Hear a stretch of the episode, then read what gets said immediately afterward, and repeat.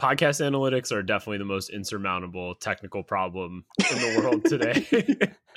it's hard, harder than nuclear energy.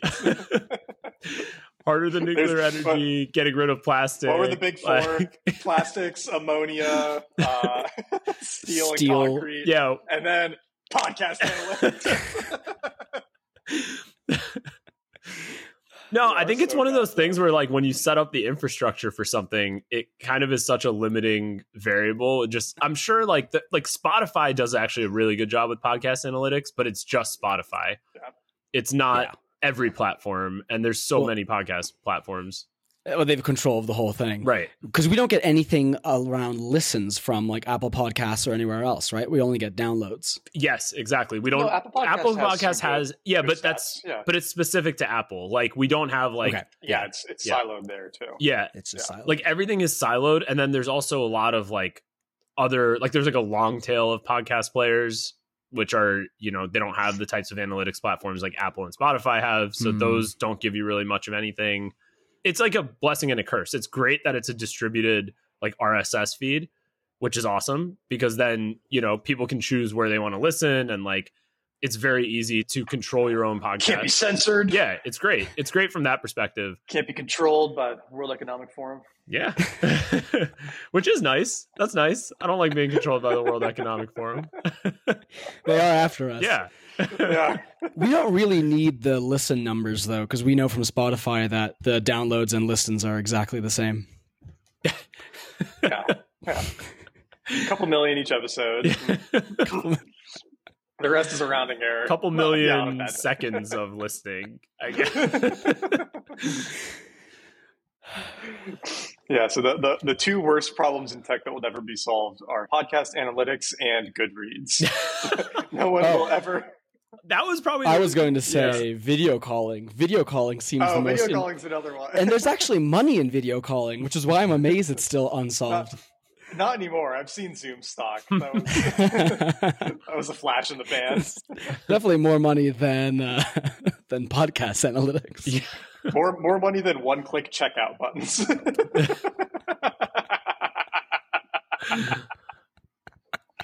uh, guess I shouldn't talk as somebody who worked in crypto, but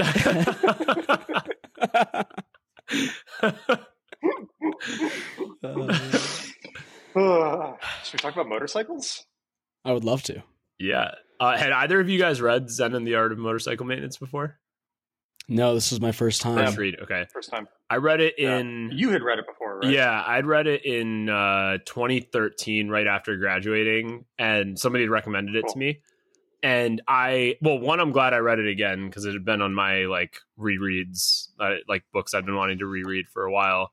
But even like in 2013, and I got some different things this time than 2013. But at that time, the thing it really helped me reconcile was I, like, I did engineering right in college, and I hated the way it was taught. It was so bad like I can't emphasize that enough how bad and and CMU is a good school but like the way that they taught it was so much a theoretical understanding of everything and it wasn't until so I was chemi and basically freshman through junior year you're just doing theory.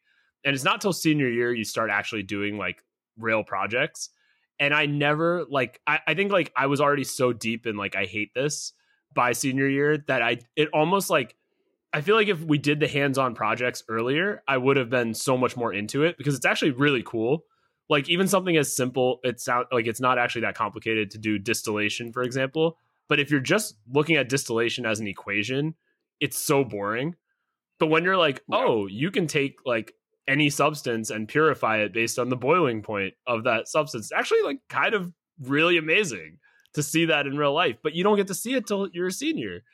And so this book was just like, and I know it's just one of the ideas of the book, but this like bridging this gap between like theory and and practice Mm. wa- it was just like oh yeah i'm not the crazy one thinking that like the way they taught it was crazy You're the romantic chemical engineer. I- is that Yes. is that where it would be classified i guess like the It was like the classical understanding. Yeah. Well, I mean, it's it's sort of like a teaching birds how to fly thing, right? yeah Like you should you, should get in and do the do the science and then understand it after. I, I had the exact same reaction with uh, calculus and physics. Oh yeah, that's where I was learning thing. calculus yeah. in Mm-hmm. high school, it just seemed so boring and so stupid, and I was like, "What the hell would this ever be useful for?"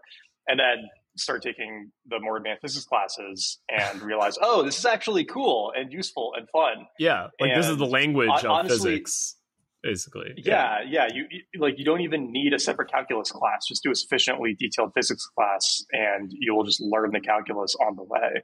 Like at least for me, that worked so much better. I know there Yeah. are some people who just well prefer the theory, that's what it is. it's like the different learning styles and i think everything is kind of taught for the other learning style than this learning Mhm. style of like hands-on and then theory because then the theory is actually fun to learn it's like why isn't this working oh i'm going to go solve my problem by figuring out why it isn't working It becomes, Yeah, it becomes this emergent thing. yep I, I, I wonder how much of this is also the when you are teaching theory, it's safe and you don't necessarily have to demonstrably be an expert. But when you do Mm. something like, I mean, an easy example is public speaking. Yeah. you have yeah. to. You, there's everything you can say about don't use Yeah. likes or ums and have a good posture and maybe you know so on and so forth, and then you have to just give a speech. And when you give Yeah. a speech, there's so much more to what makes it sound great than the ums and the pauses and anything that can be prescribed. But it's very easy to teach the theory. I I was watching the Cupertino town hall meeting where like Steve Jobs was pitching Apple Park, and I was like YouTubing randomly the other day, and it you know just popped up in the feed. He's just such a good speaker. Like he goes on and he like starts by talking about his childhood, and it's like it feels like he's only talking to you. And it's very hard to actually distill what makes it so good, but it's so charismatic and it looks effortless at the same time. And you can only demonstrate it. Like you can't even boil it down to its constituent parts. My, what I was going to say is my friend Nathan and I have talked about this a lot because we're both really focused on like fiction writing right now. yep Mhm. And um, and Nathan Baugh is a great follow on Twitter if you want writing stuff. But we, we talk about it a lot because he spent a ton of time studying the science of fiction writing. And like he said the same thing too, where it's like, yeah, no matter how much of this stuff you study, it sort of like doesn't matter until you've written a lot as well. Like none, none of it's very useful. Uh, or I, I feel like Neil, I know you and I have talked about this with business books. Oh yeah.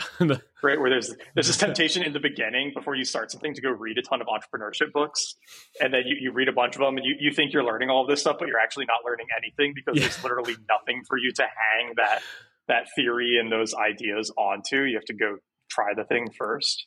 Same thing with selling. Like selling's the same way. Yeah sales. I feel mm-hmm. like even like software engineering is the same way too. Like, you know, you can learn about loops and recursion and all this stuff, which is useful. Dude, but I- yeah, you got to build something. we had to take that cs class at cmu and i hated it i thought i thought programming was miserable i thought it sucked and then literally two months later i'm at an internship and we're doing all this excel stuff and i was like this is dumb this can totally be automated and then taught myself vba to automate all of it and it was fun right it was great it was like oh this is actually useful for stuff nobody told me that.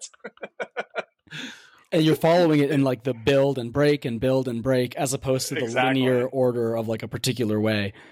totally totally I understand why we have school. Like, it makes like it makes some sense, but it's like the I increasingly don't understand. Yeah. aside from aside from government subsidized daycare. I mean, Yeah, there you go, it's is for useful. The first It's like use- X number of years of school, but um, but I do think like the way things are taught is just like it. Like we've gone so far in the other direction. I did find out that CMU's Chemi program used to be a uh, what what were those things called where you're like working and like a work study, uh, co-op. co-op yeah it was a co-op Hmm. thing Yeah. where like because because pittsburgh is like a huge hub for like large companies in like like ppg is based there it's one of the largest chemicals companies it used to be like the world steel hub so like steel is another thing which is a very chemi heavy process so you would be expected to like do i think three semesters of co-ops while you were part of chemi and then they got rid of it like 20 years before we went there and they never brought it back or didn't even have an option to do it and it's like that would actually be so useful to see how these things are being used in real life. I feel like that's when you know you know a field very well is when you can tell that somebody else is doing that, Mhm. right? Like another good example of this is when you know a topic pretty well and somebody starts explaining something and you can tell that they just like downloaded a take on it from a podcast Hmm. right or they or they read like one book on it and you you can like kind of tell which book it was they read and they're sort of like regurgitating that versus like actually understanding it at a personal level Uh, i don't know if there's a good term for that that distinction or that switch is there Yeah, or it's like what Synthesis. Yeah it's hard I- because nothing's really original. So you, the most original sounding things are like good synthesis that kind of looks between the lines. Yeah. Yeah. So it's something like the difference between synthesis and repackaging. Yeah. I don't know. There's, there's a good there's a good tweet in there somewhere. The only the only way to measure the value of an idea. Yeah. is- Can it be packaged into 280 characters? Yeah, it's also like 4,000 sports are a lot like that too. Like you don't you see a lot of former players not turn into good coaches because they can't necessarily Mm. explain Mm, what they're doing. yeah. You know, and that's I think I think that's similar here where it's like somebody who's good at sales can't necessarily teach sales potentially. Totally. But you just kind of have to like there's some things you just have to like just do a ton of reps. Yeah. And I'm I, Nat, I'm guessing like fiction writing's probably a lot like that too. It's like you can't Definitely feels that way so far. yeah. He talks about this in the part of the book where they're constructing a thing. I forget what they're building. And he's like, the technical documents always show you one way to build a thing, but there's actually so Oh, many yeah. ways to build a thing. And all of them are correct because you end up with the thing at the end. I, I've been thinking about this because I'm doing the Chinese tutoring that I, I told you guys about. And my tutor is just so good. And he has, I, I forget the name of his philosophy, but it's like this, he uses this circular diagram to show it and it's hmm. this completely nonlinear thing. But what I've noticed is like the progress is slow and then unbelievably fast in bursts as like the different pieces come hmm. together. So I'm only like I don't know four months in now, but uh, I've made a lot more progress than I expected to in that time, and I think it's largely Cool. because these things will like abruptly come together, uh, and I have no idea how I would outline this class. Uh, I was going to say, have you ever listened to a Michel Thomas language tape? No, I've never No. heard of this. I, I had the exact same spirit experience that you're describing until using his tapes because it's all like he doesn't explain any grammar structures or anything like that. He just walks you through like simple to increasingly complex sentences. And you're kind of like following along, and then he'll ask you some other question out of left field, and you'll realize you like somehow know how to say that sentence, even though he never Yeah, taught you how to do it. And you're like, where the hell did that? It's such a wild experience. it's really cool. I don't know if it's a similar method or anything. It just made me think of that for anybody looking for a similar experience at home. It is. It is. It, it feels like I know things I didn't realize that I knew. Hmm. Yeah. It's a cool How would you even describe what this book is about? Dude, I mm-hmm. can't believe this book has I like I don't this I mean people know I mean. I can't believe this book has sold that well. Yeah, because it's You a know? little bit esoteric and a little bit like dense in some parts for sure. Yeah, Yeah. yeah, because the the middle is really kind of a slog on the the detailed philosophical stuff if you're not somebody who's particularly interested in those things, which I don't think most people are. I had to do a lot of chat GPT and Googling to understand the references and how they connected. Yeah, I felt like I was back in my philosophy undergrad. I was like, oh, this is like a refresher course. It's great. Yeah, I think the name Zen in the title actually probably helped it sell well. Like I think it's one of those cases too where like the title yeah, yeah. it's like an interesting the title. timing. This came out in that era. Like uh, the Way of Zen came out Hmm. around this time too. Like it was a big theme. Yeah. because then like the the last section is so good He's so where he good. t- where he ties it all together is fantastic. But you've got to be pretty committed to get, to get there. there. Yeah. I felt at least. Yeah, yeah. I mean, I, I do think that the narrative helps a lot. Yeah. Like the narrative does pull you along in the beginning, even when the the stuff gets too heavy, because there is that question of like, like, okay, is this guy insane? Like, what's going on? What's going to happen with his kid? Right? You you really wonder about that. So that helps. I think having it in the narrative Yeah. is what gets. Because it it has like a story element. It's not a philosophy book of just pure like nonfiction. It's like philosophy tied into story, which pulls you along. Yeah. I, am actually reading his sequel to this right now called Lila. Oh yeah, I was wondering if that was. Good. Yeah, I'm like a quarter through it. It's a different topic. I mean, it's a related topic, and he references the first book a lot actually. But the but the the so far at least the theme that I'm on is like he's again on a journey, like it's it's a boat journey this time. It's like somewhat autobiographical in that like he is divorced from his wife he references these things that have happened in his past. He is uh, a successful author. You know, it's like he's written one hmm. book and he's like talking about how some of that plays out and like how he just tries to like isolate himself because he can't think when he's doing like talks and like go, you know talking to people so he's like on this boat journey to try to get like away from all of that like not be near a phone obviously there weren't cell phones in this time when he's writing it the the one part that's super interesting so far is he says that the so he's comparing East Coast philosophy with like Midwest and West Coast. And he actually says that like East Coast is very, which maybe this isn't that insightful, but it's like East Coast is very like Victorian and like British relative to the Midwest and the West. And like he's like wrestling with like why that is. And he realizes that the Midwest and the West Coast basically have inherited like Native American philosophy it, more than the East Coast hmm. has and he ties a lot of that together. So it's like he's talking about more like Native American philosophy stuff, which is kind of interesting. And he's from Minnesota, which I don't think I even put together from this first book. Hmm. But he talks a lot about that in his in the second book.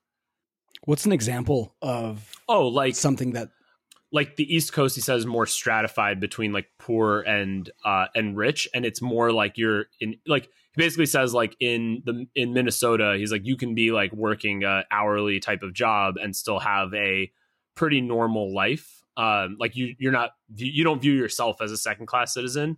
And then he's talking about there's like a scene where he's like in Manhattan and he's like the people here who are poor have to like literally commute like an hour and a half to get to the city because they can't afford to live in the city that they work in. And he's like this sort of like ghettoization of certain classes of people is like not something traditionally that happens outside of like the East Coast as much. I would I would argue like the West Coast is also pretty expensive. Like that. Yeah, I was going to ask what year it was written because it may have been true at the It time. was the nine. It was like early '90s, I think. And he's re- a lot of the themes he's wrestling with are like actually more modern, I would say, in that book than this book. Like this book is a lot of like the people being uh, like Zen and the Art of Motorcycle Maintenance. I would say is more about the struggles of like technology and I think by the 90s that was like baked in hmm. in some level.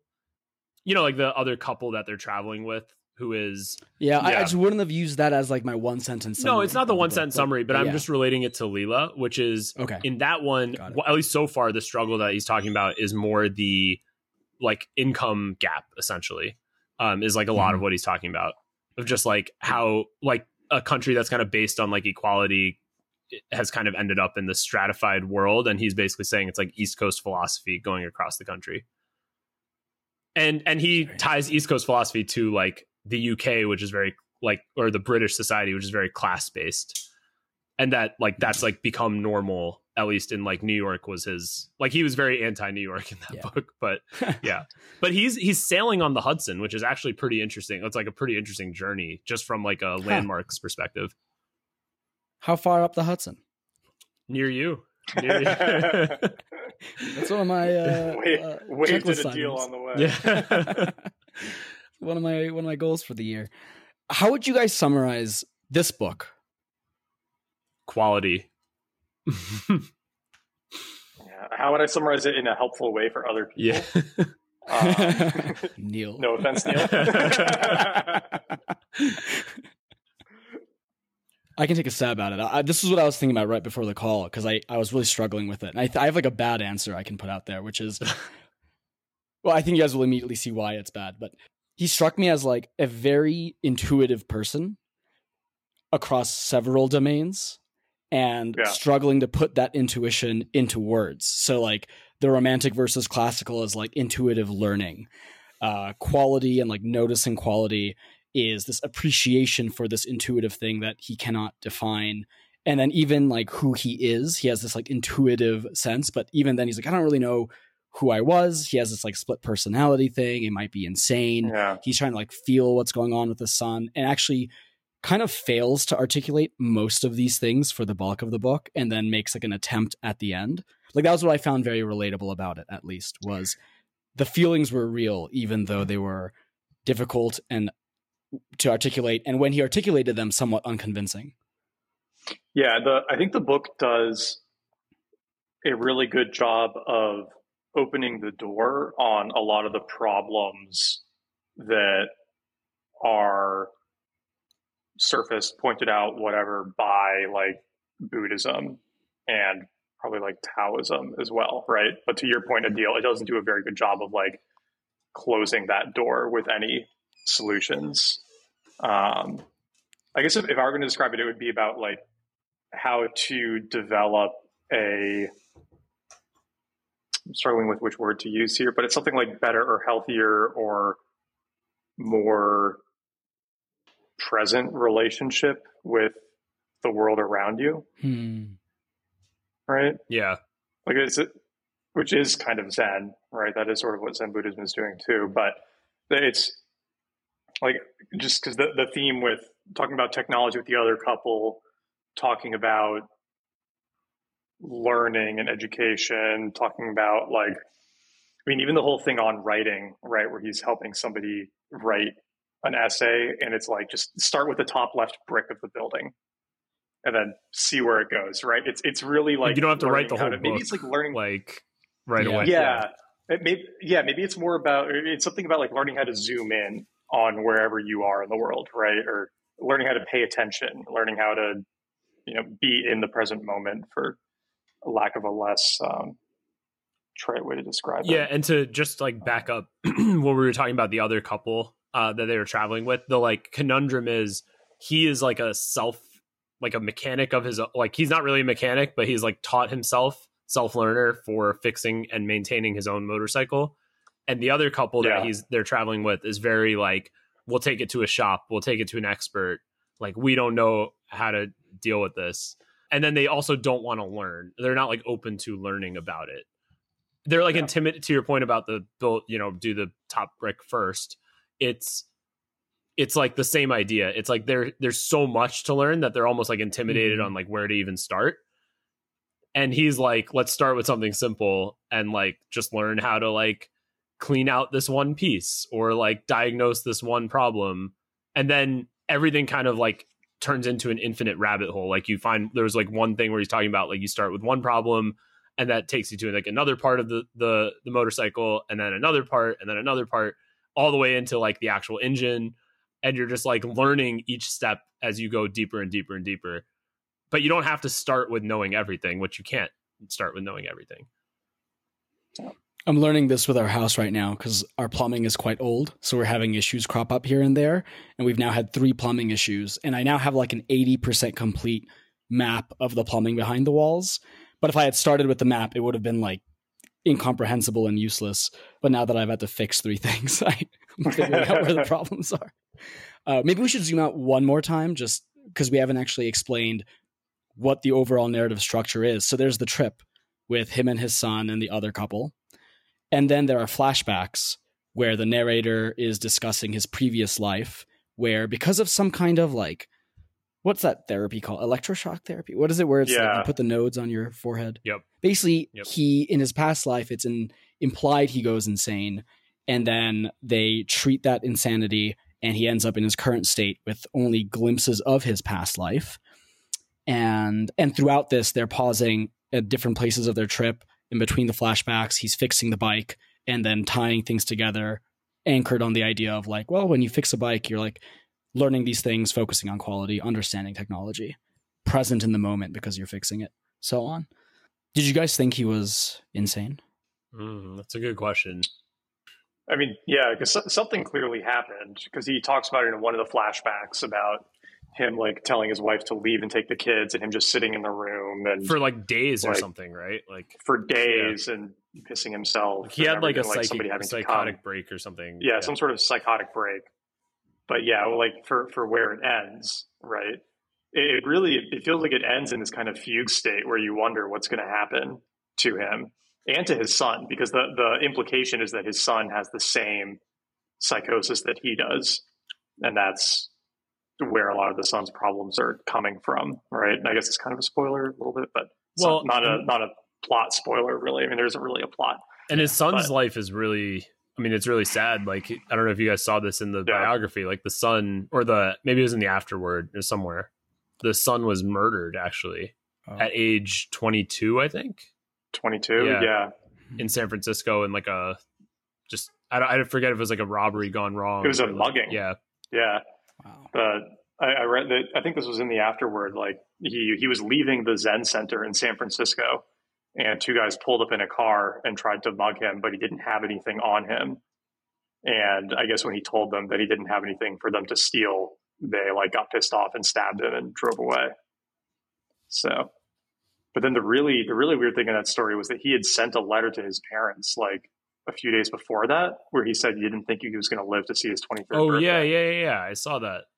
and that letter got delivered after he died and he got stabbed like a, a few days or a few weeks or something before his 23rd birthday Yeah. really strange Yeah, yeah his uh, Pirsig's letter in the afterword about grappling with the death of his son is like really touching yeah. I, I thought that was like the best writing in the book but I actually did not read about his life.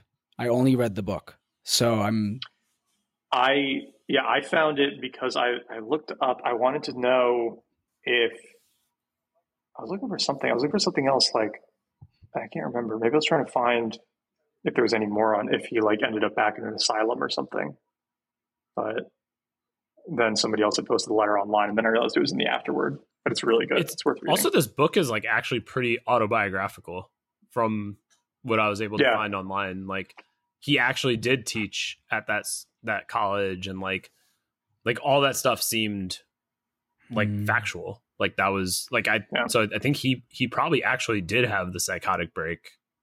no he did. Yeah. So that's he, he at the did it's on his Yeah. wikipedia Yeah. yeah yeah, Yeah. Yeah, Pirsig had a happened. mental breakdown and spent time in and out of psychiatric hospitals between 1961 and 1963. He was diagnosed with schizophrenia and treated with electroconvulsive therapy on numerous occasions. Yeah, it's it's like it's interesting because like like I don't know. I there were parts of the book where I thought he was not crazy, and like it was the world that was crazy, and parts that I was like, oh, the like he is insane. Yeah, Yeah. like it. Wow, Definitely this both Yeah, I kind of wish I read the Wikipedia earlier. It, like reframes the whole book. in what yeah. way? well his son he, he published the book before his son died Yeah, Mhm. yeah, So that that's helpful to know for the timeline of everything.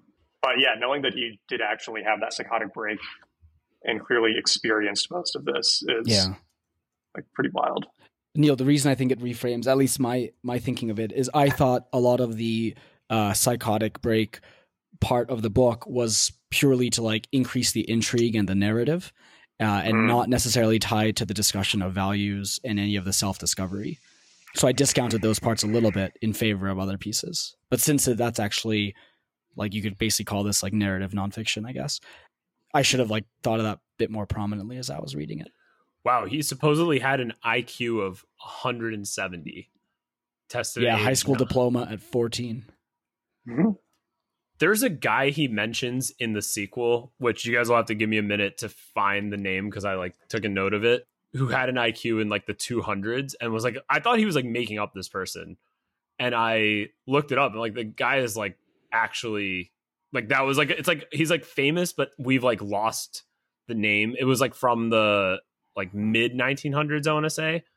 And the guy also like even though he graduated from like college at age 14 or something and initially did some like public facing type of work he eventually just became a recluse and like wrote these books that no one ever really found until he died. And Hmm. yeah it was just like I, I haven't like that's the part i've just gotten to where he's like starting to talk about this person. But i'm like damn these people like he's kind of using it to show like people who are of like that level of intelligence sense something wrong with how our world is set up because that's what that guy's writing was about. And yeah i'm just getting to that so i don't know where that that storyline like leads but it's just like wild that people like that even exist like i can't even imagine a 200 plus iq person Isn't the guy with the highest IQ in the world right now like a bouncer what or something? Have you guys heard this story? no No. Uh, oh i found the guy's name by the way william james sidis Okay, he was born in 1898, died in 1944.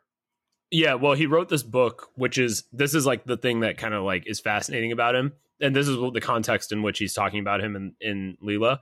Is uh, the book's called "The Animate and the Inanimate," published in 1925 but written in 1920, in which he speculated about the origin of life in the context of thermodynamics. In like the 19 in 1920, he's speculating on this, Hmm. and it ended up becoming like a mainstream scientific theory like 80 years later. Yeah. But he that's not his background. He just like self-studied it and was like, "Oh yeah, this is, makes sense. I'm going to write a book about this." Okay, the the smartest the smartest guy bouncer story is this guy Christopher Langan. His IQ is estimated between 195 and 210.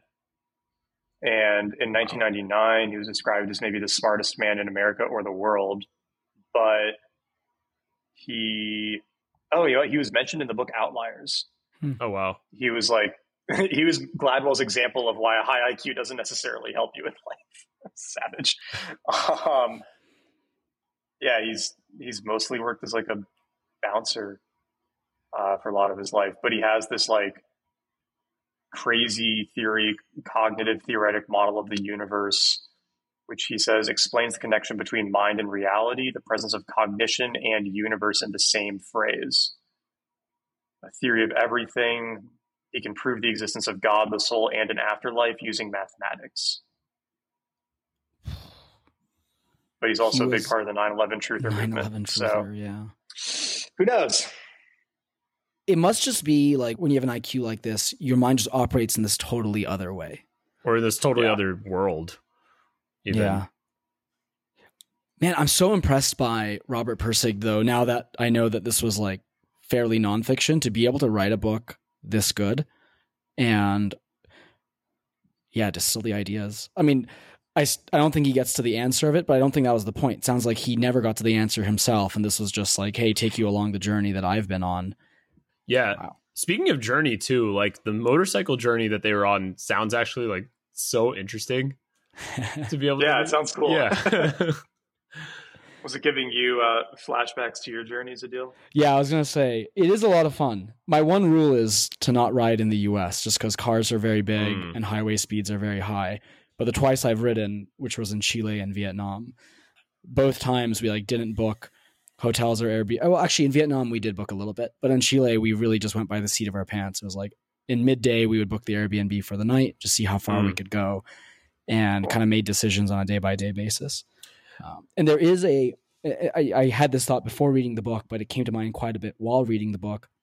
When you're riding a bike, I mean, he talks a lot about the focus during motorcycle maintenance. Uh, but when you ride, there's this whole other, it's like this full body meditation because each hand and each foot has a task when it comes to the operation of the bike. And then you have to be Hmm. completely concentrated on the road because any small issue with the road uh, can be very dangerous. Um, so it's actually like an extremely deep meditation, and there's no music. There's there's really you can't be afford to be distracted by anything, and your faculties are at this like they're being used at this like eighty percent level, which is I mean it feels like a state of flow. I'm, I guess I'm just without belaboring the point. It, it's like a full body state of flow. Yeah, cool. I actually think he would agree with you about that because if you think about the roads that he took, he didn't really take like I don't even know if interstate highways were like as big as they are now, but it sounds like he purposely would take like back road, like less trafficked roads in general, um, any chance he got. Yeah, yeah. Yeah. I mean, he was talking at one point about getting tailgated. I was like, actually, Yeah. he was like, "Oh, I was going 75, and then I pushed up to 95," and uh, yeah, that feels very fast when you're on a bike. I've never gone that fast. I've only gone that fast in kilometers per hour.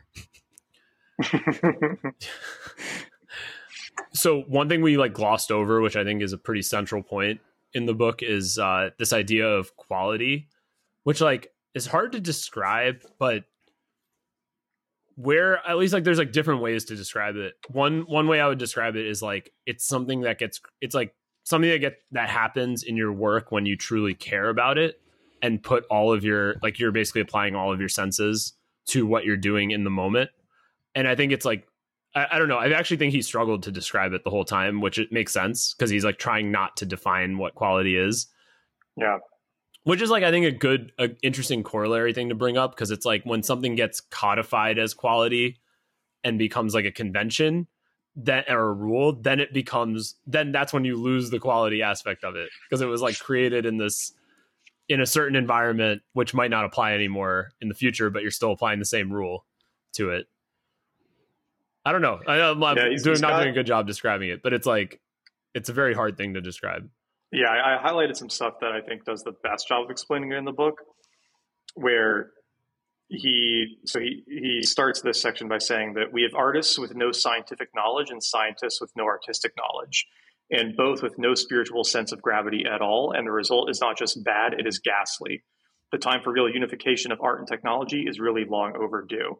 And the example that comes to mind when I read that is architecture, where it's Mm. become this highly optimized scientific process, but it's lost all of the beauty that used to make houses and buildings and stuff so magical. Right, that like that that art is gone, and then you've got oh okay, so I'll, I'll stick with that example for now. So then he goes on to say like how do you reunite like the spiritual and the scientific, and I, like the big thing he keeps coming back to is he opens it with peace of mind. He says peace of mind is a prerequisite for a perception of quality, uh, but it's really about being at one with whatever you're doing. So it involves unself consciousness, which produces a complete identification with one's circumstances. And there are levels and levels of this identification and levels and levels of quietness, quite as profound and difficult of attainment as the more familiar levels of activity. Talks about there's like mental quietness, value quietness, physical quietness. And then I think he ties it together by referencing sitting meditation. So he says Zen Buddhists talk about just sitting, a meditative practice in which the idea of a duality of self and object does not dominate one's consciousness. What I'm talking about here in motorcycle maintenance is just fixing, in which the idea of a duality of self and object doesn't dominate one's consciousness.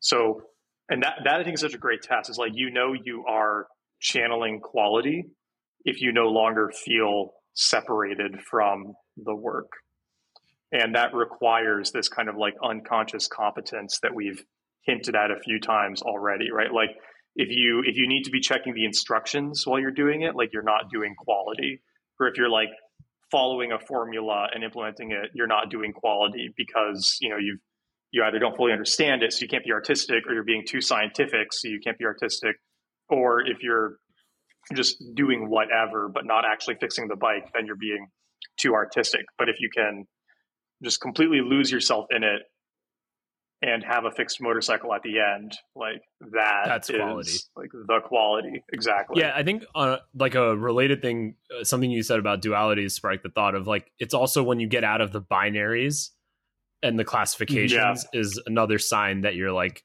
channeling quality or that you're in that that that quality zone.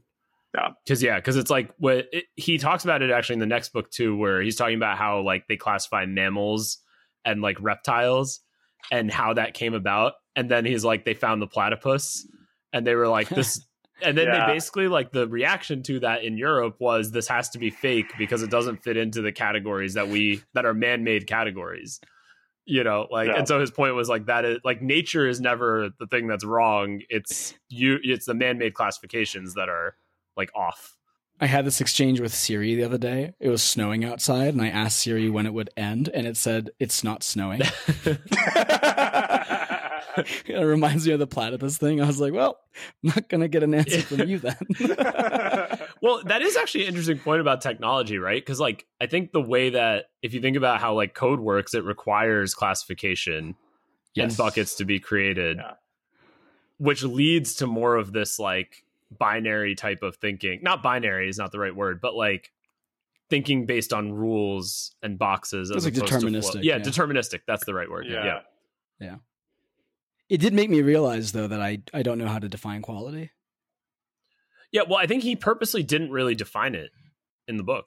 I, I think he no he did but i think he was embarrassed not embarrassed is the wrong word i think he didn't want to say it too explicitly which is it's the tao Yeah, Like, yeah, yeah, yeah. taoism right. figured this out Yeah. thousands of years ago and he didn't like it I, I, don't think it was like this extreme, but I think at some point he realized like, oh, this is basically like what Taoism has been saying, and but he doesn't like say that quite outright so because true. I feel like it, I, I feel like that would almost be like a dissatisfying answer to like get all the way to get that far in the book and then be like, actually, like you just need to go read the Tao Te Ching like a thousand times and hope that it makes sense to you. Right. But I think that is the answer that he gets that he actually gets at at the end. right. Or or it's some it's some degree of cultivating like non-dualism, right? Which is, you know, core part of Buddhism, Taoism, like that that seems to be well, although I guess you could also take the stance that like I don't know. This feels a little too scientific to me, but cultivating flow is also helping you arrive at quality. But I think flow is maybe just a cheaper version of developing non-duality. Well, he basically says there's either method or function, right? So flow would probably be the method at which you arrive at quality, but quality is outside of method and outside. That's of, a good point. Yeah, it wasn't method and function. What was the second? Flow one? is a means. Yeah, flow is a means. Yeah. I, do you guys remember the other side of the dichotomy? Method or I think it was method or substance, not function. That sounds right. Yeah. But yeah, quality being outside of that duality as well. Now, what did you think, having been the one of the three of us who actually properly studied philosophy in an academic setting, what did you think of the exchanges that he sets in the University of Chicago about Plato and Aristotle Yeah. and uh, rhetoric? Like, what what was your takeaway from that whole thing? I mean, the the first issue is that I never read any of Aristotle's rhetoric. Okay. Uh, so, like, I, I didn't I didn't have much of an opinion on that part of it. it. It did it did remind me of like stuff that we talked about in school. I yeah, it was ten years ago, so like a lot of those that's gone. But honestly, my I, I think he in some ways commits the same error that he's criticizing schools of, where instead of enticing you with what you're going to get to do, like doing the chemistry experiment and then backing into the theory, he starts with all of this theory kind of out of nowhere. Hmm. And you don't realize until the end that he's backing into some of the ideas that he talked about at the very beginning with technology and stuff. Like, I don't think that he made the payoff of why he was explaining those things sufficiently clear going into them because there there is a lot of talk about like yeah the, there's the rhetoric stuff there's you know Kant and Hume and like a priori versus posteriori knowledge and all this stuff. And like it, it that that's all great intro to philosophy stuff but it's really not clear why it's important like when he's talking about it. And, and and that was the same problem I had with a lot of it when I was studying in in school too right? It's like okay yeah Hume says that you can never assume that the sun is going to rise tomorrow but like it is. Right. Know it's like why why is this exercise useful? Or you know there, there's all these like epistemology arguments about like what what is knowledge? How can you say that you know something? And it's like i don't know just like i fucking know it okay? Like it, it doesn't matter if we can't come up with a definition. Like, so I, I was having a little bit of, of those flashbacks with some of it the th- I'm trying to think about at the beginning when does he start tying maintenance more concretely into the theory right because you were saying the theory comes first and the practice later and there was maintenance from the get-go but it was kind of disembodied from the theory for a while Yeah, because he he's almost too like it, it, it is the theory. You can like if you know some Zen Buddhism, you can tell that he's talking about Zen, mm-hmm. but he doesn't like make it very clear. At least I, I didn't I don't remember reading it very clear that like it it almost needs like a it needs like an inception style of story where you're like, you know, you're starting on this level, right? And then so you're you're getting some of the end because you're like you're at the same level, and then you go down into the pit to get to the deepest parts of like Aristotle, Hume, whatever, and then you back it back out. Whereas it Yeah. felt kind of like I don't know, you're like starting down here and then you're going way deeper, but like there is a payoff up here. It's just not as obvious starting out. I don't know if that's a good explanation or not. That's why I was sort of surprised that so many people got through it and recommended it because it it felt like a Mhm. lot of like cognitive work to get through.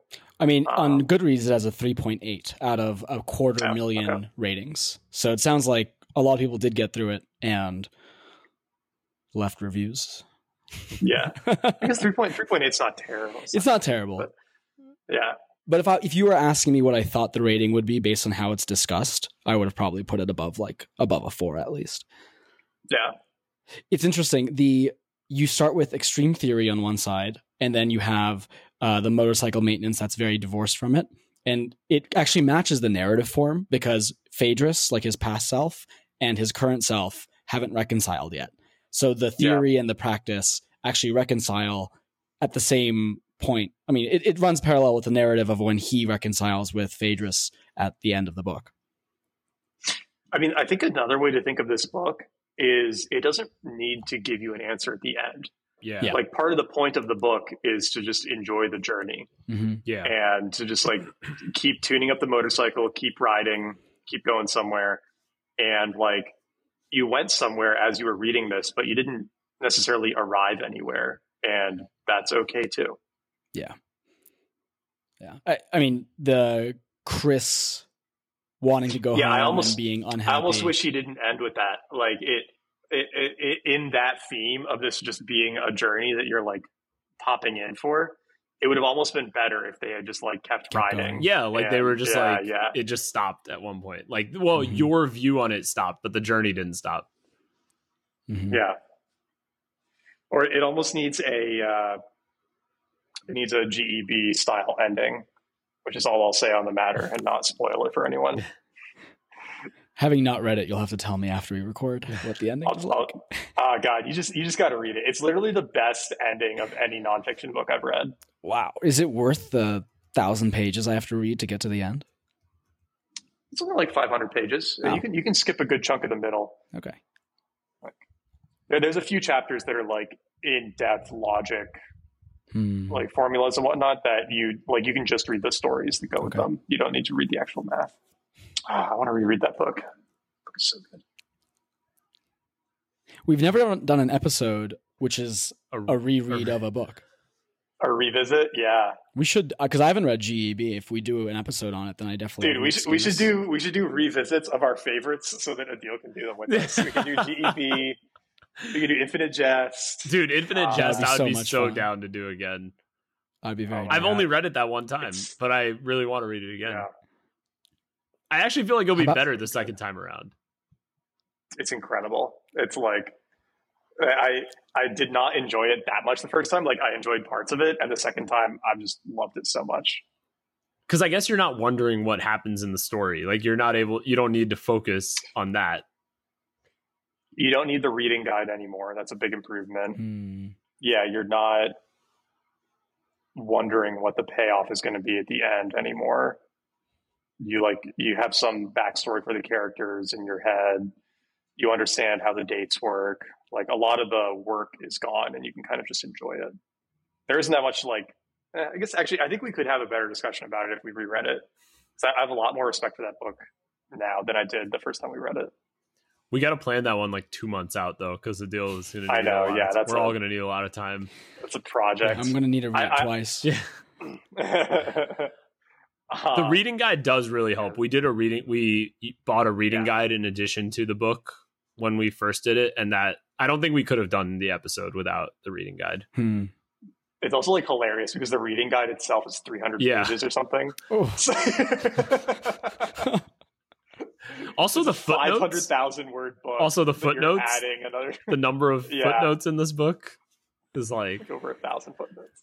Yeah, but the footnotes are like essential. It's not even like footnotes. You're like, oh, if I'm not interested, I don't have to. they're read not them. optional. Yeah, You have to read You them. have to read you yeah, have to read them. Oh, he had they something have to key say. plot points in them. Yeah, He had something to say. What another thing about Zen and the Art of Motorcycle Maintenance is there are like unexpectedly funny dialogues that happen. Yeah. Uh, like when I forget that professor's name, but like that professor they stayed with, the like friend. Oh, Yeah. um, the Howies or something. Dewey's. Dewey's, Dewey's. Dewey's, yeah, Dewey's. Yeah. yeah. It's like some of their interactions were hilarious. Yeah. The he's like a good writer. He's a good storyteller. Yeah. Yeah, especially considering it's like a it's it's an interesting narrative considering how like objectively boring the events are right yeah. Like not much happens Like, from an event standpoint. Yeah. yeah, hmm it's fairly low stakes tension for most of the like narrative, but it it carries you through really well. Yeah. I did think one like one of my criticisms of the book, which rereading it, I don't think I even remembered this from the first time. I don't even pay didn't pay much attention to it, but this time I I thought like they made Chris like a little bit flat, or he made Chris Mhm. a little flat. Like I w- like I kind of want to know more of what's going on in Chris's mind during this. Yeah, You know, like like they Well, they showed like events. They showed events of him like having these moods and like running off Yeah. and like all this stuff. But like, and and maybe that's because like his perspective, he has no idea what's going on in Chris's head, and like yeah. that's really what it is. But as the reader, it makes you wonder, like like I I wonder what Chris is thinking of all these events and like everything that's happened in his Yeah. short I- life. But the book is him processing For sure. all of this, Yeah. including his relationship with Chris. Yeah. So I think it's meant to be a mystery. I- Oh, I was going to say that was sort of a broader theme that I noticed is that the other characters are kind of flat and like Yeah, decently negative. like I felt bad for the other friends Yeah. who were on the first part of the trip because they're they're basically just there for Pirsig to shit on them. Yeah. no, I And uh, it's like- one of the He- criticisms I think he didn't I read about this. he this didn't book. think anybody was going to read this book. Like he he thought it was going to be like some tiny little like niche thing. And then it's like millions of copies sold. and I'm sure the friends are like, "What the fuck, dude?" Yeah. Did he at least change their names? I hope so. I think so. I hope so. Okay. I hope so. Well, because Chris goes by Chris. right? Yeah. So- yeah, Chris is. Yeah, Well, uh, one of the criticisms I read of this book was that it it is narcissistic. Uh, in that exact, that Hmm. exactly what you said. Actually, was the criticism I'd read in one of the reviews. Was like, this book is very clearly about him, and like everyone else is like a prop. hey, he wrote the book, man. He gets to write it the way he wants. yeah. They can write their own book. Yeah. Yeah, exactly. Zen and the art of paying someone to maintain your motorcycle.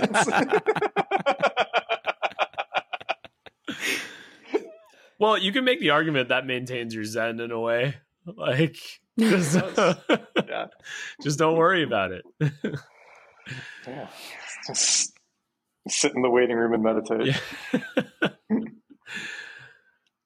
I liked the scene where they're at the diner and Chris wants to write the letter home and he can't figure out where to begin. Similar to Mm. the start with a brick, this time he was like, Yeah. don't worry about the narrative, just write down everything you want to say. yeah, It's good advice for drafting. Yeah. yeah, that is true because it's like it, it is hard to get started on any project. Uh, Mhm. That you're Yeah. working on like when you think of the whole scope of the project you're just like it, it, it's just so overwhelming Yeah. it's better to just start with that one thing and then everything flows from that I've started to Yeah. realize this as I like in any conversation around a more difficult topic or like a very big topic is similar to the Chris writing the letter, not knowing what the narrative structure is. I'll like freeze up, and the unfreeze has usually just been like I don't know how to summarize my thoughts, so I'll just start by listing out the things I know for sure, Mm. Yeah. and it helps unblock because like then that. the the summary becomes like an emergent thing. It's like my favorite line about writing. I can never remember who it's from, but r- like writing, writing's like driving in the fog. Like you can't, Mm. you can't see exactly where you're going, but if you have your headlights on, you, you know where you're going next at least. It's something like it's a there's a better way of. It's much more eloquent than that, but Good metaphor though. you can at least see a few feet ahead of you. Yeah. when you're now when you're writing fiction do you Mhm. n- sometimes not know like where a character is going like you like you don't know where a character is going when you start with it and like that character kind of evolves or is it more of like a top down thing where you're like okay this character is going to start here and end here and i have to build the path for them to get there I tried I tried doing the first version you're describing, which is like discovery writing, where you just have like the Stephen King's thing, where you've got a character or a couple characters in a situation, and then you just start writing and see where Mhm. it goes.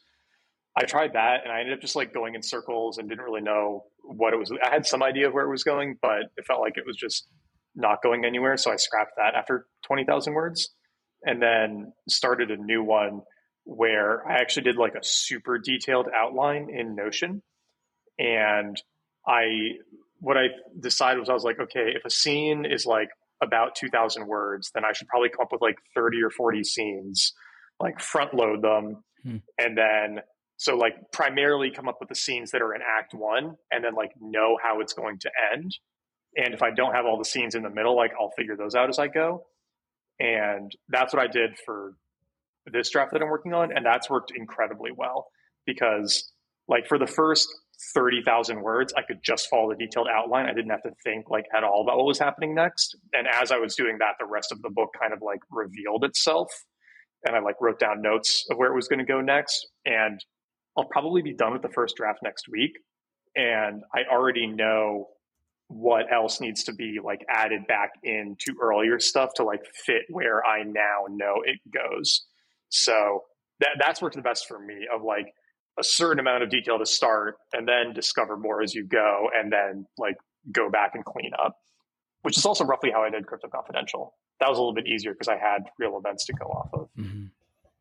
nat has has this has that process you just described when you look at the fiction books and fiction authors you used to like have has your opinion changed on any of them? Like do you have more or less interest or respect? Mm, that's a good question well, it's tough because you don't like you don't know their process, but there are certain things that I have a lot more respect for, like like being able to thread good foreshadowing in the beginning that makes sense hmm. is like it, and I mean you can do that in either method because you can obviously go back and add things, but you can sometimes tell that the author got to the end and like had some idea of how they wanted to end it, but it like didn't quite work, and then they were sort of like, oh, okay, like we're gonna do it anyway. I'm thinking of one novel in particular. I'll mention it to you guys afterwards. Uh, it was a sci-fi novel that like objectively good, but the ending is like much criticized because it sort of like undermines the it's it's trying to be a hard sci-fi novel, you know, like accurate science, and it mostly is until the like climax and the ending, and then it's kind of like mm, you like didn't quite thread this needle. hmm.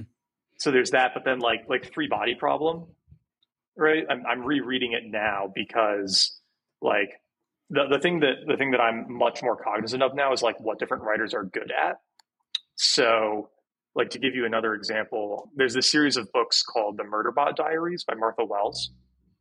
And if you just want like fun action sci-fi, they're great. They're like 50,000 words. You can read them in one or two sittings. They're not complicated. They're like they're like Jack Bauer, like 24. If you guys ever watched that yeah. show, it's like that type of you know action. It's just constant, just constant, nonstop. Like something's always happening. Very little description, very little interiority, right? And I'm like decent at that, but I'm not very good at the like slower, more detailed, like really descriptive settings and all of that. And so I'm trying to get better at like that side of it. So I've been reading some fast paced sci fi and now I'm trying to like go read much slower paced stuff to get better at the like world building, imagery, all of that side of it. And Cixin Liu does a really good job of that in Three Body Problem. You know, it's very like floral, very world building. Yeah, like you yeah, really get a very sense of world building. You really feel like you're in the settings, and sometimes he does it too much, right? Like I'm, I'm rereading the beginning, and there are parts where he's describing like the some of the riots and the the logging camp and whatnot. And I'm like, okay, like I get it. I can right. And so that's really helpful too, because and obviously that's like all a personal preference thing, but like that that's super useful. So it's it's not like that I respect or disrespect. It's more like identifying what different authors are good at and trying to like read those so that I can get better at those things too. What was going through my head as you're describing this was for the Harry Potter series, it always felt mm. to me around like book five when they introduced the idea of the Horcruxes that it got shoehorned in. Oh, I okay. I disagree because I feel like the the Horcruxes, like she had to have known something like that from the beginning with the scar, and with mm. the Parseltongue and all of that. Like I agree that the, a lot of stuff in Harry Potter definitely feels shoehorned in, right? Like the Time Turner was a whole yeah. mess. I don't know why. I just rewatched all of them. Um, I just rewatched all of them, and she actually says that though the Time Turner was a mistake. She's like publicly said that, like that it doesn't make yeah. sense. Yeah. It would have been so great to have that after the third book. yeah, right. it just conveniently destroyed all of them in the fifth book. They all happened to be in the same location yeah. at the same time. nobody like, kept one. Um, nobody kept one. It's yeah, like nobody kept. It's one. like the nuclear, exactly. like, like uh, nuclear weapon. Arguably the most powerful object in the universe. Yeah. it's like all in the ministry. It's fine. Um, Hermione had it to go to class. I, yeah. yeah. Just, oh my god. Um, but like I think she she must have had Horcruxes and Snape. I think Yeah. those two she must have. Well, had from the okay, so beginning. so no no 'Cause so those payoffs were. I thought so those payoffs Snape were great. Snape she definitely Snape, knew ahead of time. Um, have you guys watched the reunion thing on HBO? So they did like No. a 20 year reunion after of the first movie, and they Oh, give wow. all this like behind the scenes stuff. And apparently, Alan Rickman, who played Snape, knew the ending, like Snape's ending, before he was the only told him. person who knew the ending, as far as we know, besides uh, her. Wow. And the reason for that is like he said, I need to know how my character ends to be able to p- like play it the way that it's going to make sense at the end.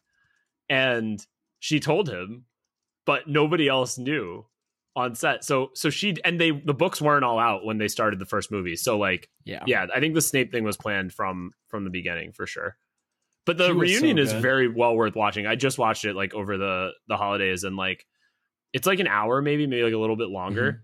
And Mm. it, like a couple things that stood out like the first movie CGI was not super well developed yet. So they actually used rail stuff for a lot Yeah. of things which like today would be totally CGI'd. Like here's a couple examples. The Great Hall like where they have like the banquets and stuff the first movie they used thousands of rail candles hung from the ceiling for So cool. for the great hall which like would never be done today right it's Yeah. like think about how expensive and dangerous that is relative to like what you get from that setting so that would never happen today another thing was the second movie you know with um damn what was the phoenix's name Fawkes. Fawkes, yeah. So that was an animatronic like bird thing that they built. It was not CGI'd. It they like Mm. built a dev- like a machine bird for that scene. Like that was not a CGI Wow, thing, cool. which is again like kind of wild. They wouldn't do that today for sure. But it, it's really fun just to watch. It's like an hour ish, and you get to you get to see a bunch of like cool behind the scenes stuff. I haven't watched The Chamber of Secrets probably since I was whatever age I was when it came out. But the basilisk was so scary to me as a child, and I fear if I saw it now, it would just look like a toy. Yo, you know what is still scary that does live up is Aragog and like all those spiders. Hmm. They actually Oh, did a yeah. damn good job with those. Like rewatching it, I was like, damn, this Well- is still super creepy.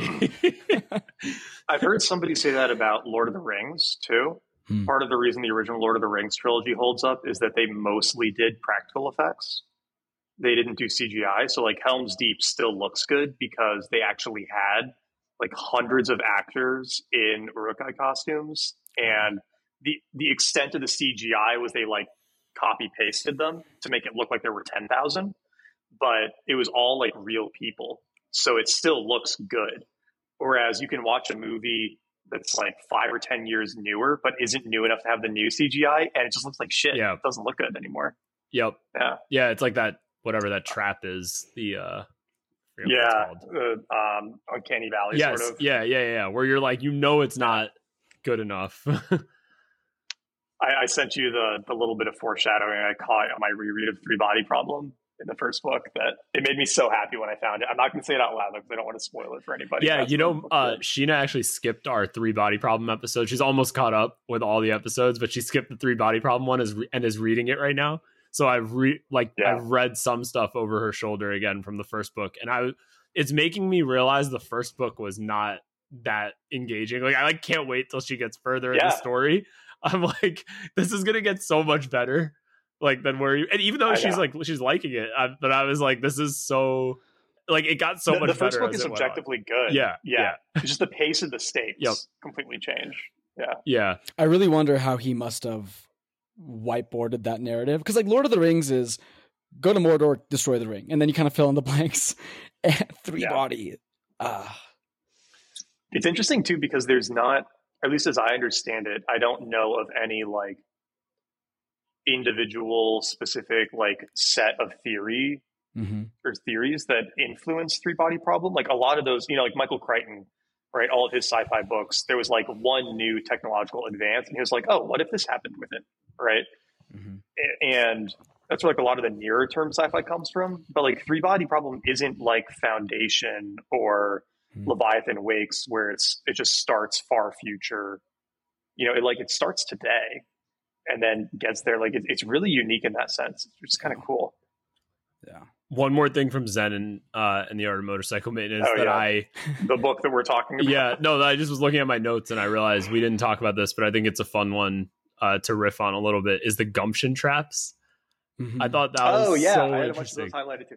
Yeah, so he defines Well, yeah, so like this is like a very useful part of the book. exactly it was actually like very Yeah. practical like so gumption he describes Yeah. gumption as basically enthusiasm and that there's certain traps which will make you not be enthusiastic about solving the problem or working on what you're working on anymore and he was basically saying your entire job when doing one of these tasks is just avoid falling into a gumption trap and you'll be fine if you have gumption Well, and we, we should explain why it matters, Yeah. right? Because his point is that I, I like it because it describes exactly what happens to someone who connects with quality. He gets Mm. filled with gumption. The Greeks called it enthusiasmos. I'm probably mispronouncing that. The root of enthusiasm, which literally means filled with theos or God or quality, right?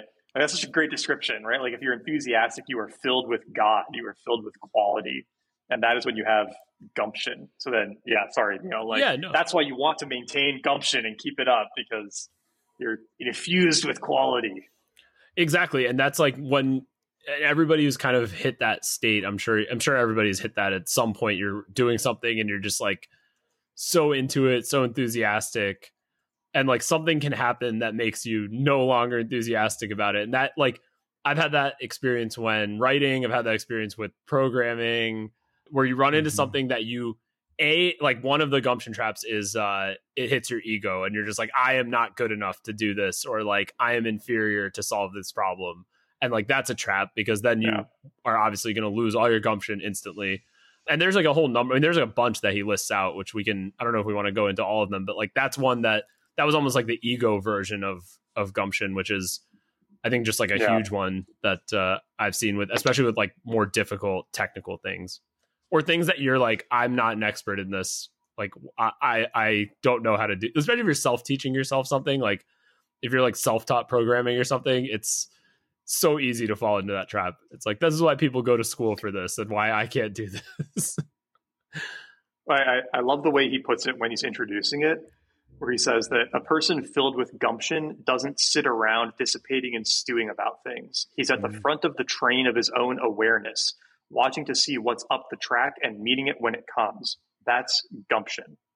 The gumption filling process occurs when one is quiet long enough to see and hear and feel the real universe, not just one's own stale opinions about it. If you haven't got it, there's no way the motorcycle can possibly be fixed. But if you have got it and know how to keep it, there's absolutely no way in this whole world that motorcycle can keep from getting fixed. It's bound to happen. So like- good. Ah, yes. Let's go. You almost need to turn out a bit. Like I like the visual of the front of the train. Front of the train. Yeah, just Yeah. going. But yeah, to your point, Neil, it's like the, the self taught, whatever example is perfect. Like if you're excited, if you have the enthusiasm and you're making progress, like literally nothing Mhm. can stop you. You'll just keep going. yep But then if you hit one of those walls, you're just suddenly off the track and it's over. Yeah, and there's a number of the different walls. Like I like we don't have to go there's a lot of them, so we don't have to go into all of them, but like in relation to fixing a motorcycle, he mentioned like if you don't have the right tools, you might think something is impossible. You might not even know a certain tool exists to solve a certain Yeah. problem, but as soon as you find out about that tool, you're like, "Oh, okay, this actually isn't that hard." But if you're self-taught, easy. but if you're self-taught, you might not even know that that tool exists. Or he even brings up a couple other examples of like lighting and uh what were some of the other ones? Like if you don't have a like he was saying, I always keep a stool near me when I'm oh working. yeah, keeping your energy up. You're- yeah, yeah, like these little Yeah. things, but they, like they seem little, but you can lose your gumption by not having those right environment things either. How do you guys find? I, I find there's the one he talks about anxiety, um, which I'll read real quick. Anxiety, the next gumption trap, is sort of the opposite of ego. You're so sure you'll do everything wrong, you're afraid to do anything at all. Hmm. Often, this rather than laziness is the reason you find it hard to get started. You jump to wild conclusions and build all kinds of errors into the machine because of your nervousness. These errors, when made, tend to confirm your original underestimation of yourself, creating a positive uh, feedback loop. That was the one that stood out most to me as like what I've been fighting with the last year because it feels like my decisions have become higher stakes. So I've had to like think a lot more about Mhm. them rather than like stand at the front of the train and YOLO it, like where to live, things of that nature. Uh, I- I'm curious if you guys have felt that and what you guys have done about it because it's very hard. You don't want to not think about these things, but then if you overthink about Yeah. it, then you end up doing nothing at all. And there was a point, like middle of last year, where I basically was like, "Fuck it!" Like the worst thing that can happen is I will undo this Right. It's not like an irreversible decision. Yeah, Yeah, but I don't know if that's like a healthy way to do it. It was just the way I did it that unblocked me eventually. Yeah, but if you're always like if you're not doing that, then it's very easy to just be stagnant and like not flow at all. It's easier almost to undo something than like get started, if that makes sense. Yes, and that was Yeah. a trap I was in for a while. Yeah. Yeah, I mean, there, there's definitely like it's hard to figure out the right balance there because, I mean, I, I definitely am of the mind that it would be worse to be somebody who never starts things than to be someone who follows through on every single thing they start. Right? hmm My did I put that right? Like, I- I'd rather fail by quitting things than fail by never starting things. Like, I think that's better in the long term. Right? Yeah. Yeah. But but yeah, I mean, it's like especially with kids, like definitely can't YOLO the way I used to be able to. I, I've, I've thought about this. I thought about this a lot in the last, like, I feel like the last six months, where I'm like, man, I just don't have the like balls to do certain things that I used to. Where it was like, like you know, uh, buying the farmhouse. Or it was like, yeah, fuck it, we're just gonna go buy a house and turn it into an Airbnb, like it's gonna work out. It's gonna be or like opening the cafe, right? We're like, yeah, we're gonna find a plot, we're gonna make a cafe, we're gonna figure it out. Like it's gonna be fine, right? And, like I would never do that today, but like that's probably also a good thing. like maybe that's growth. Uh, I'm trying to make like 20 year decisions. Yeah, I yeah. feel like that's a good time for. it I think that makes off. sense though. It's like different stages of life too, Yeah. because it only Yeah. affected you before. Totally. Now you're a gumption cultivator. Yeah, dude, nannies are expensive. uh, All right. All right. Well, on that note, next book uh, is Straw Dogs. I think right. Straw Yeah. dogs. Mhm. Yeah. I'm actually it's a so, good. I'm so excited to discuss it's a good one. book like to go along with this one in some ways. I'm like Mm. thirty percent in right now. It it fits with it fits with Zen motorcycle or it fits with like Zen really well. Yeah. And with the relationship with technology. It's like all, all good themes. Yeah. Yeah. So that'll be a good uh, good continued discussion. And then there's another announcement we want to make, but not just yet. we have a couple things to do before we make that announcement. Okay, we'll do it next week. But it's a fun announcement. I can't wait. yeah, it's good. I can't wait. think coin. yeah, we have our AI coin launching. Yeah. MYT. Launching as a BRC twenty. Uh, all right. Well, on that All note, right. we'll see everyone next All right. time. Straw dogs. See you later. Leave a review. Tell your friends. Love you guys.